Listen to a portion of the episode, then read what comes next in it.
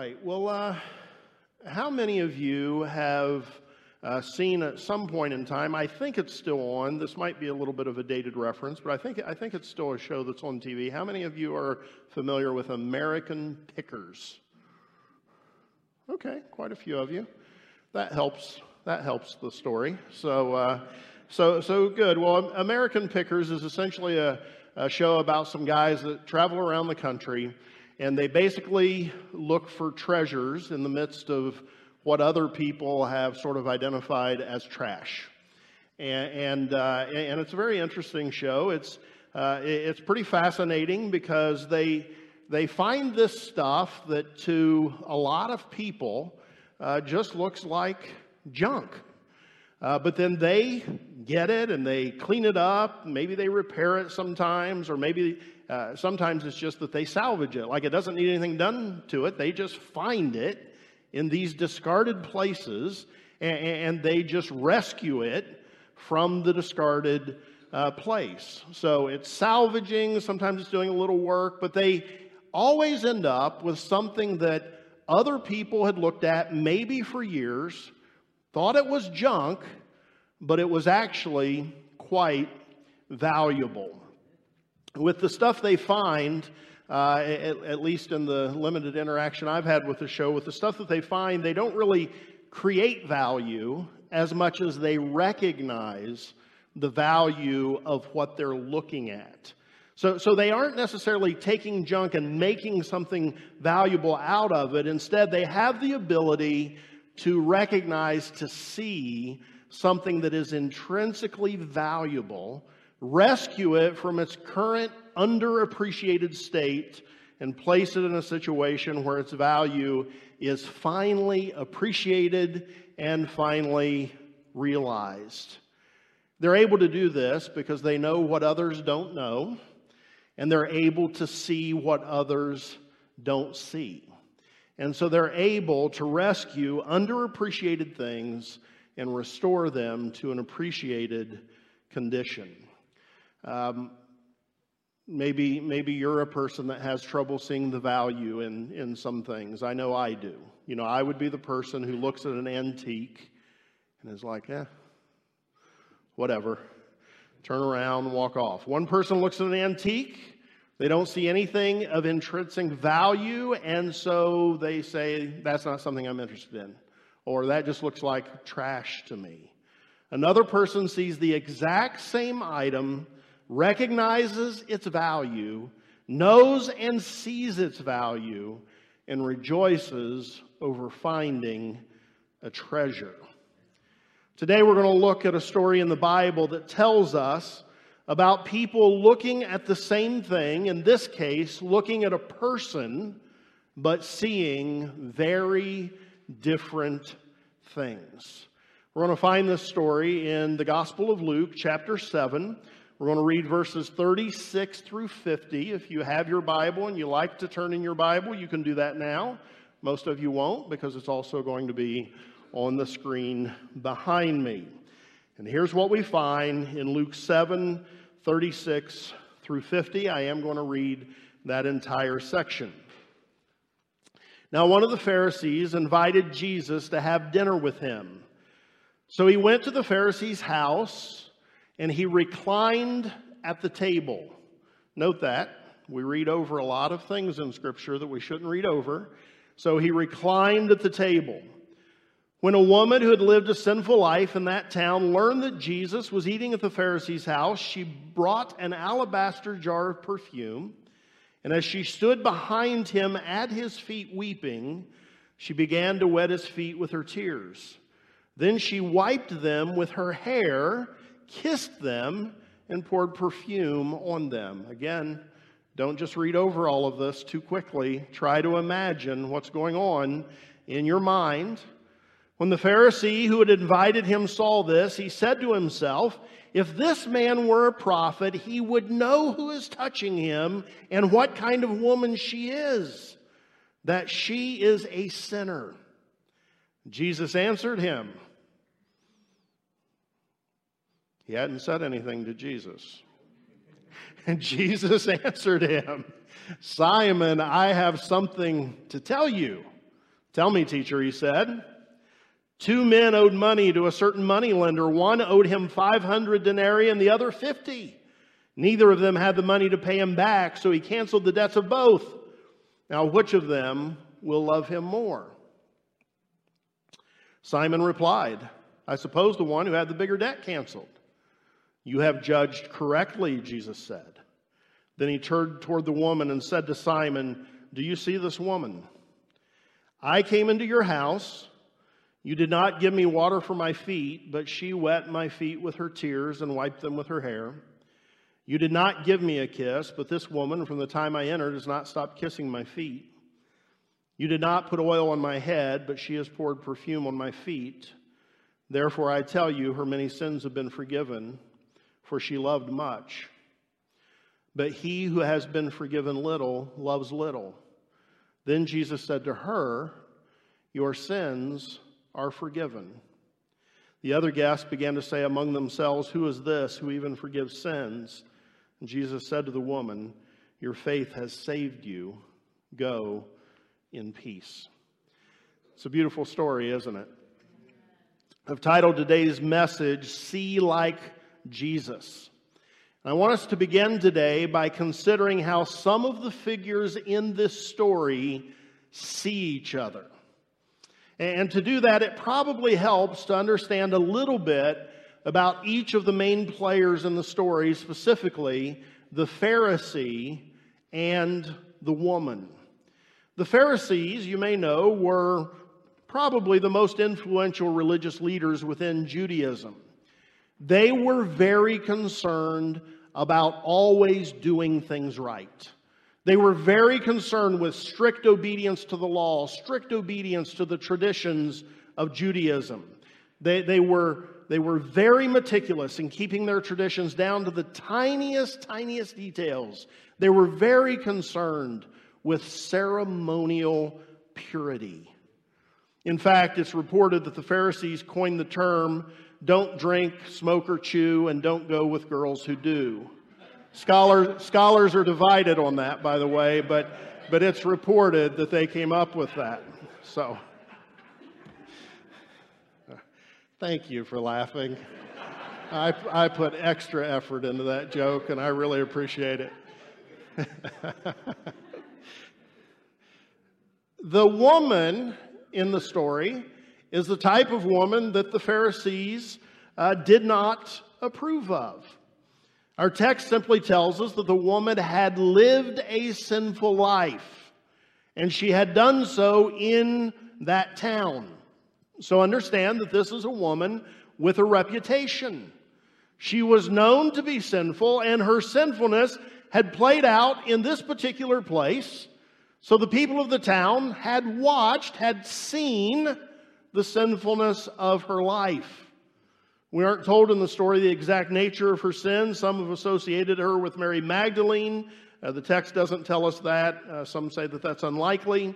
Uh, but there does seem to be reason uh, according to the reputation she had, that her sinfulness likely had something to do with being promiscuous, uh, perhaps being an adulteress, or perhaps even being a prostitute. We don't know the reason for her reputation, but we know she had one, and we know that she had a really bad one. And so here's what you have at play here. You have a very devout and pious Pharisee coming in contact with a woman with a well earned reputation for being very sinful.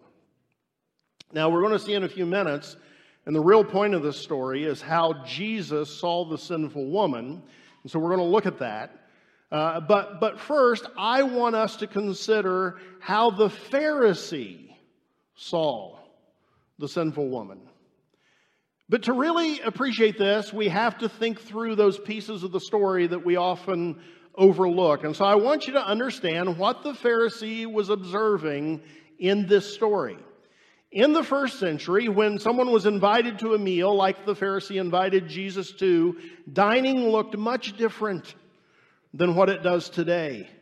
The guest would gather around a very low table, very low table, and, instead of sitting at the table, Uh, instead of having chairs that they sat in, they would lie down with their head next to the table, leaning on their left arm, with their legs angled away from the table and their right arm free to eat.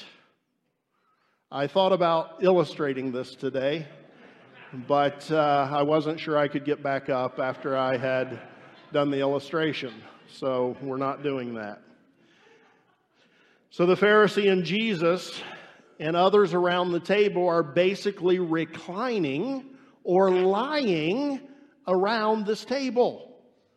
This was probably a public meal, uh, which meant that the invited guests would be around the table, but then the public would have been permitted to come near the table, gathering around the wall that uh, surrounded the dining area, and they were allowed to come and gather around so that they could hear the conversation of, of the Pharisees, and in this case, of Jesus.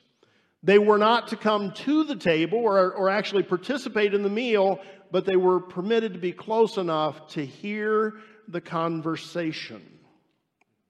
And so when the sinful woman with a reputation approaches Jesus, her presence as part of the listening public isn't unwelcome, but her action of leaving the appropriate place and coming directly to one of the folks that's eating around the table would have been to the Pharisee a very unwelcome action. On top of that, you see in the story that she poured perfume on Jesus' feet. She was crying profusely and, and she allowed her tears to wet his feet and then she dried his feet with her hair. I mean, that's an odd scene. Can, can, we, can we agree that's an odd scene? I, I mean, if you walked in here someday and a woman was kneeled down at my feet, wiping my feet with her hair, can you imagine? I'd probably be fired. It's an odd scene. But, but on top of that, she's kissing his feet and continuing to pour perfume on his feet. This kissing of Jesus' feet, anointing his feet, wiping his feet with her hair. Uh, according to Darrell Bock, it's likely that each step of this took some time.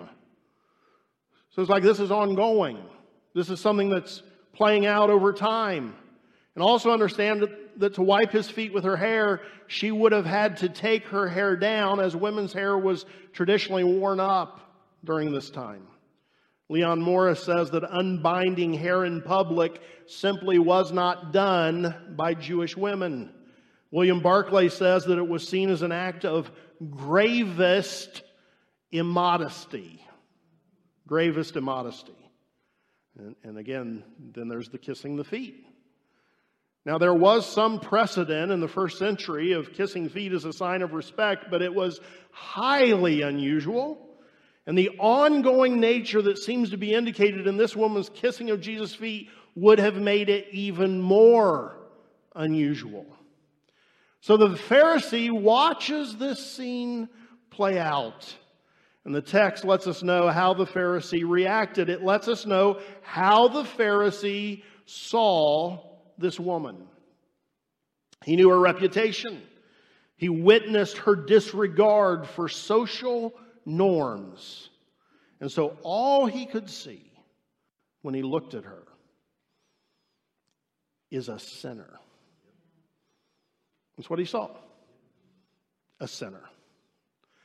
We know this because he said to himself in verse 39 if this man Jesus were a prophet, he would know who is touching him, what kind of woman she is, that she is a sinner. He saw this woman created in the image of God.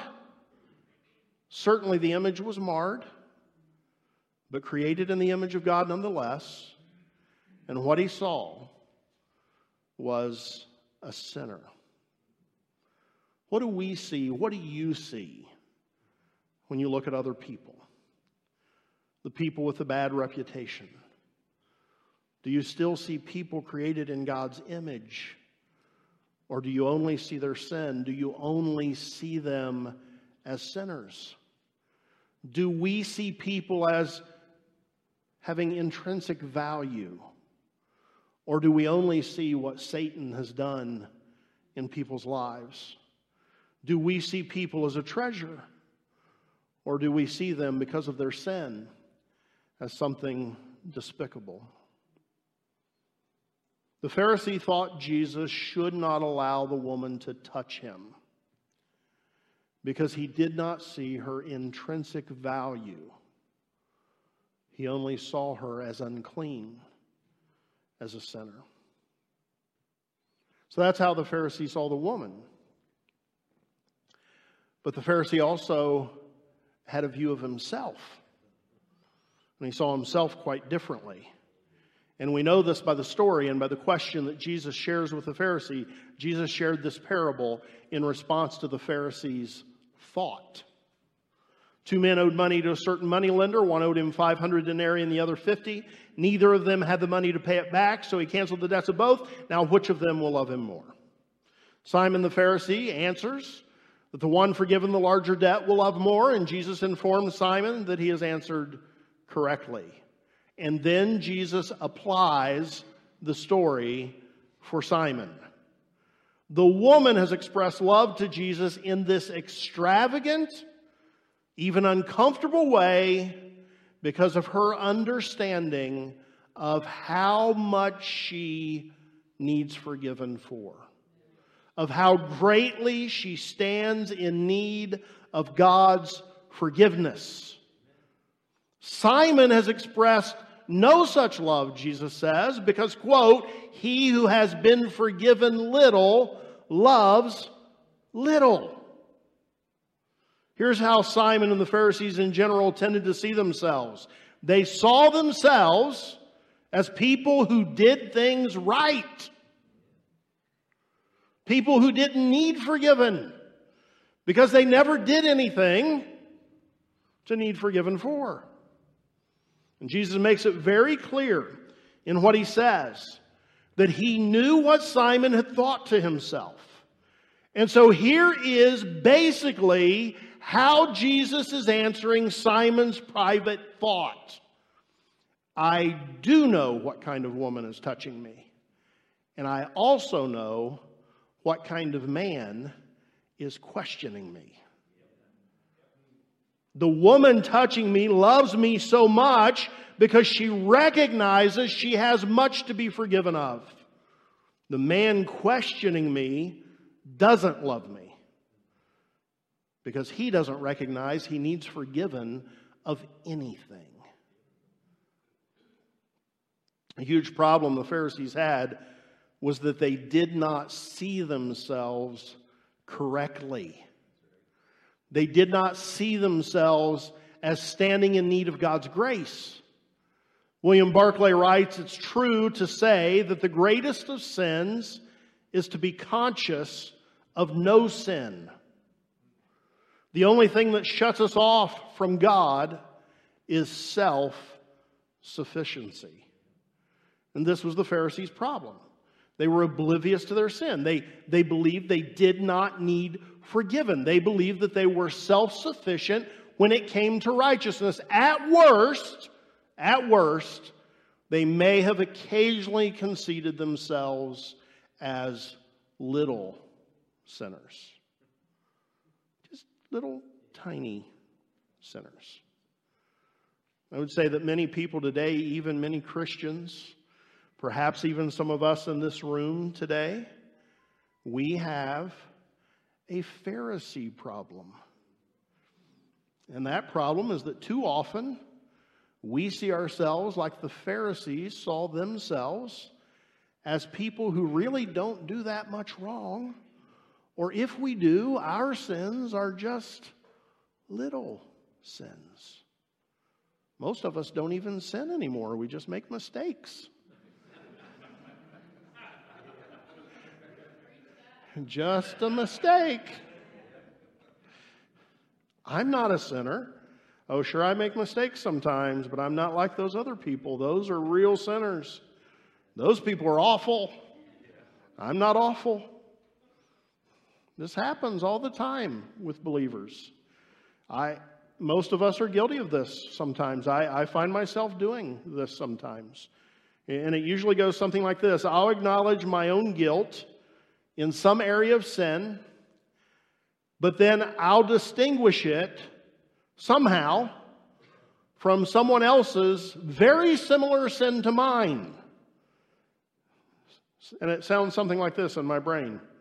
Well, sure, I understand sinning in that particular way, but whoo they went way beyond what I would ever do. We have a Pharisee problem.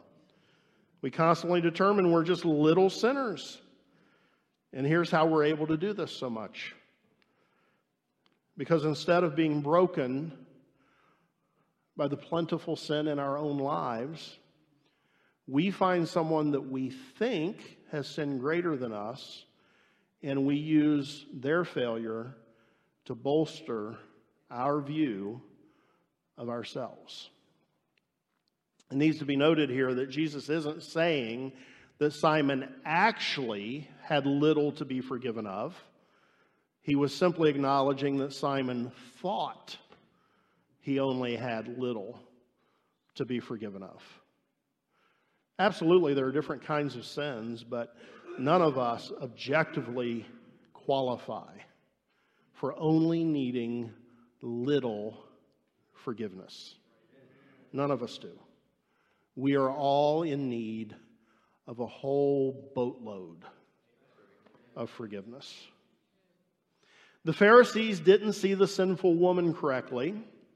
Uh, the Pharisee didn't, and he also didn't see himself correctly. The sinful woman, on the other hand, saw herself correctly, and she also saw Jesus correctly. We know that she saw herself correctly for many reasons. Jesus' words throughout the uh, section that we read indicate that. She saw herself as someone needing to be forgiven much. And that was right. She saw that correctly. She did need to be forgiven of a lot of things. Her actions let us know that she saw herself correctly. The great emotion demonstrates that she saw herself correctly. William Barclay says a sense of need will open the door to the forgiveness of God. She saw herself correctly. She knew that she had need. And so that took her to Jesus. We have to be people who are willing to look at ourselves honestly and see ourselves correctly.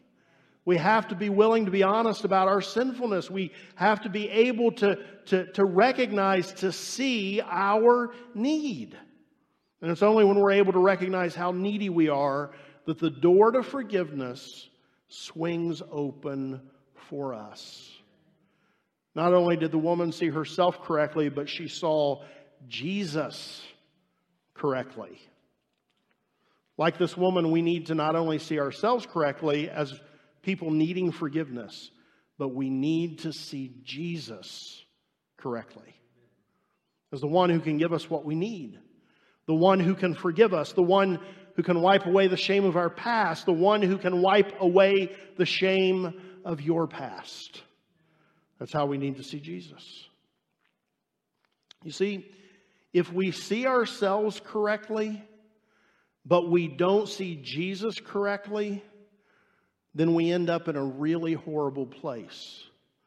We end up hopeless. We have to see both ourselves and Jesus correctly, and then we're able to have hope then we're able to have hope.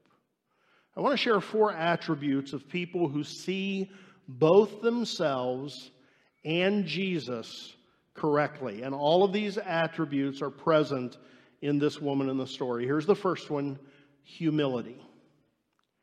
They know they have a need that they can't meet for themselves. They're willing to acknowledge that they need help. They are not self sufficient. Secondly, Boldness. Seems like a little bit of an odd one, but it's in the story. Boldness. People who recognize their need get to a place where they say, you know what? It doesn't matter what anyone thinks of me. It does not matter if these Pharisees look down on me. It doesn't matter what my family thinks. It doesn't matter who tries to talk me out of getting help. I need help. Jesus can help me. I'm going to Jesus. I don't care anymore about all these other people. I just need to get to Jesus. If you ever see yourself correctly, and if you ever see Jesus correctly, it will cure you really quickly of worrying about things like what will people think if I go up for prayer? Amen. Who cares what they think? Who cares? You have a need. Jesus is the answer. I'm going to get to Jesus, whatever it takes. When you see yourself correctly and you see Jesus correctly, you're going to have some boldness. This woman was bold. She knew that she'd be disapproved of, but she needed Jesus more than she needed the approval of people who were blind to their own need. Let me tell you what I think when people come forward for prayer. I think there's someone who recognizes their need, sees Jesus as the answer to their need, and there are a bunch of other people sitting and standing in their seat who have the same need. Jesus is the same answer, and for some reason, they don't get it. I also recognize that you just don't need prayer every week, so there's that as well. but, but sometimes that first thought is present because I, I will know people in here need to be responding to this appeal. Sometimes I even know who should be responding to the appeal, and they don't do it. It's a good thing when you recognize your need enough to be bold. Here's the third attribute gratitude. People who see themselves correctly and are forgiven by Jesus, they're filled with gratitude. They give their lives to demonstrating how grateful they are for what God has done for them. And then here's the fourth one much love. Jesus said this woman understand how much she had been forgiven, how much she needed forgiven of, and so she loved him much. Those who are forgiven much just naturally love much. So here's what this means for all of us. If we find that our love for God is sort of weak. Like, I'm just not that into God right now. It might be that we need to remind ourselves where God brought us from and what He's done in our lives. You might need a trip down memory lane, not for the sake of condemnation, but for the sake of solemnly remembering how much you have been forgiven. Darrell Bock says, The greater our sense that God has dealt with us in mercy, the greater love we will have for Him in return. If our love for God is cold, it may well be that we have come to think that He owes us, not that He paid our debt.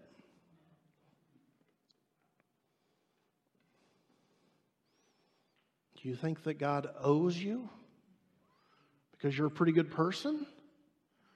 Then you won't have much love. But if you realize how much you've been forgiven and that you weren't owed the forgiveness, your love will be great. Help us, God, to never forget how much we have been forgiven. So we've considered how the Pharisee wrongly saw the woman, how the Pharisee wrongly saw himself We've considered how the sinful woman rightly saw herself in Jesus. And now I want us to consider how Jesus saw the sinful woman. The story tells us that in response to the inner thoughts of the uh, Pharisees, I'm sorry, the story that Jesus tells us in response to the inner thoughts of the Pharisee make it clear that Jesus, in fact, is aware of the history of the woman that is touching him. He is clearly cognizant of the fact that this is a woman who has been deeply involved in sin. And if there was any question that the person forgiven much in the story was referring to the woman, Jesus makes it clear in verse 48 when he says, Her many sins have been forgiven. The point that I'm making is that Jesus is not blind to this woman's life. Jesus is not clueless to who is before him. Jesus is very well aware of this woman's history. But he is not troubled in the least that she's drawn near to him. He is not troubled in the least that such a person is touching him. Why was Jesus always so willing to associate with the wrong kind of people? Why was he hanging out at parties and socializing with sinners? Jesus knew that for the light to shine in darkness, the light has to be willing to engage the darkness. He knew that for sick people to be made well, they needed a great physician who would come near to them. He knew that people separated from God by sin needed someone to engage them and show them how to be reconciled to God. And he knew that the light could overcome the darkness in anyone's life. He knew that the sick could be well again. He knew that people separated from God by sin could be reconciled to God. In other words, when Jesus looked at people, including this sinful woman, he saw who they really were. And he saw it in sort of two ways. First, he saw their intrinsic value as people created in the image of God. He knew who they were by creation. Sure, the image was marred, but he knew, he could see who they really were. Not only did he see who they were in creation, he saw what could be for them. He saw who they could become. They were created in the image of God. Sin had marred that creation. He knew who they could become in Him. He wasn't blind to who they had been, who they were. He knew she had many sins. But while he was aware of who she'd been, his sight was not limited to that. He both knew who she really was in creation, and Jesus saw who this sinful woman could become. One writer describes it this way It is not what the sinner is that Jesus sees but what the sinner could be through God's love.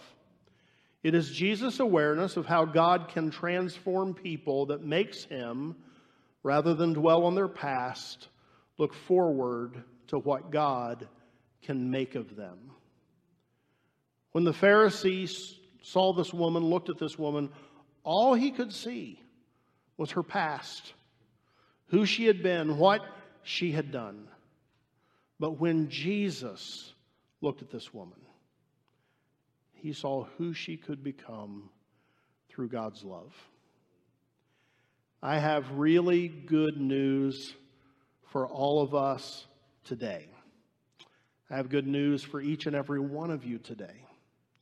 The way that Jesus saw this sinful woman is the very same way that he sees you today. It's the very same way.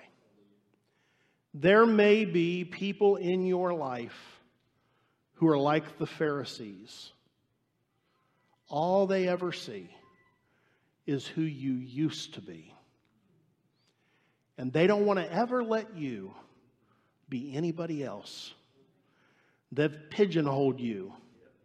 You did this, you acted like that, you used to be this way, that's who you are. You may have a Pharisee in your life. But I assure you today that what Jesus sees when he looks at you is who you can become through him. He sees in you the person that he uniquely created in his image. Sure, it's marred, but he sees who you can become in him. He's clearly aware of your past, but it's not really what he's focused on. He sees who you were intended to be. He sees the person that he created you to be, and he sees you as you really can be. He comes near to you. He allows you to come near to him so that he can help you become that person that he sees.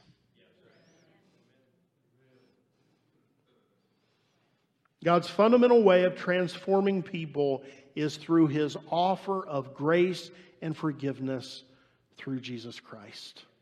And so, to transform you, Jesus is always willing to engage with you, to touch you, to draw close to you, to allow you to draw close to him, no matter who you've been, no matter what you've done. Jesus Christ is totally committed to you becoming the person that He created you to be. He can see it. He can see it. Maybe it isn't just other people who can only see the sinner you've been. Maybe you can't see anything else about yourself either. And because you can't, you assume that God can't. Let this truthful account of how Jesus saw the sinful woman assure you today that God is not fixated on who you've been, He is focused like a laser on who you can become. And so, if your life is like that discarded and obscured antique that no one ever recognized had any value. And so they just threw it off to the side, dumped it in a garage somewhere, and never thought about it again. If you feel like that's a good description of your life, then you need to know this. When Jesus sees you, he sees the treasure that others just weren't informed enough to know what they were looking at. That's what Jesus sees in you. He sees someone so valuable, so precious, that he was willing to pay the highest price to have you as his own. And he paid that price because he knew that no matter your current condition, you could become the person that he created you to be. That's what Jesus sees when he looks at you, the person you're going to become in him. So begin to receive that. And to begin, begin to have hope in that. And begin to allow God to change how you're looking at your own situation. Begin to see yourself as Jesus sees you. Not only is this how Jesus sees all of us, not only is this how we need to see ourselves, but this is how Jesus wants us to see each other. And we must become people who see others like Jesus sees them. We must be people who see others' intrinsic value as people created in God's image. No matter how marred the image is right now, we need to be people who can see with the mind of the Spirit who they can become in Christ. That would change so much about how we interact with people. So, my prayer today is that each and every one of us would see ourselves correctly, we would see Jesus correctly, we would understand how Jesus sees us and begin to see ourselves as Jesus sees us. That we would understand that He is fully committed to who we can become. And likewise, we should be fully committed to who we individually can become in Christ. And then I also pray that we would be people who would see those around us not like the Pharisees did, but like Jesus does. That we would begin to see others like Jesus sees them, and like Jesus, knowing the intrinsic value and worth of each person, we would be fully committed to who they can become in Jesus no matter what their present condition is. I need for you to be fully committed to seeing in me what God can make of me. You need me to be fully committed to seeing that in you. We need to be fully committed to seeing that in each other. There's Kevin. I see what he is right now. Uh, I knew you could take it, Kevin. That's why I picked you. He's a great guy, by the way. That's who he is. But he's not perfect. You're not perfect. I'm not perfect. We need to be able to look at each other and see what God wants to make of us, what God wants to make of that person, and then we need to be fully committed to that. Would that change how we interact with each other? Would that change the patience that we might have for each other? The grace that we might have for each other? The long suffering that we might have for each other? I think it would. I think it would. And so I pray that we would be people who, with our brothers and sisters in Christ, we would be fully committed to who they can become in Jesus. Let's stand. Thank you.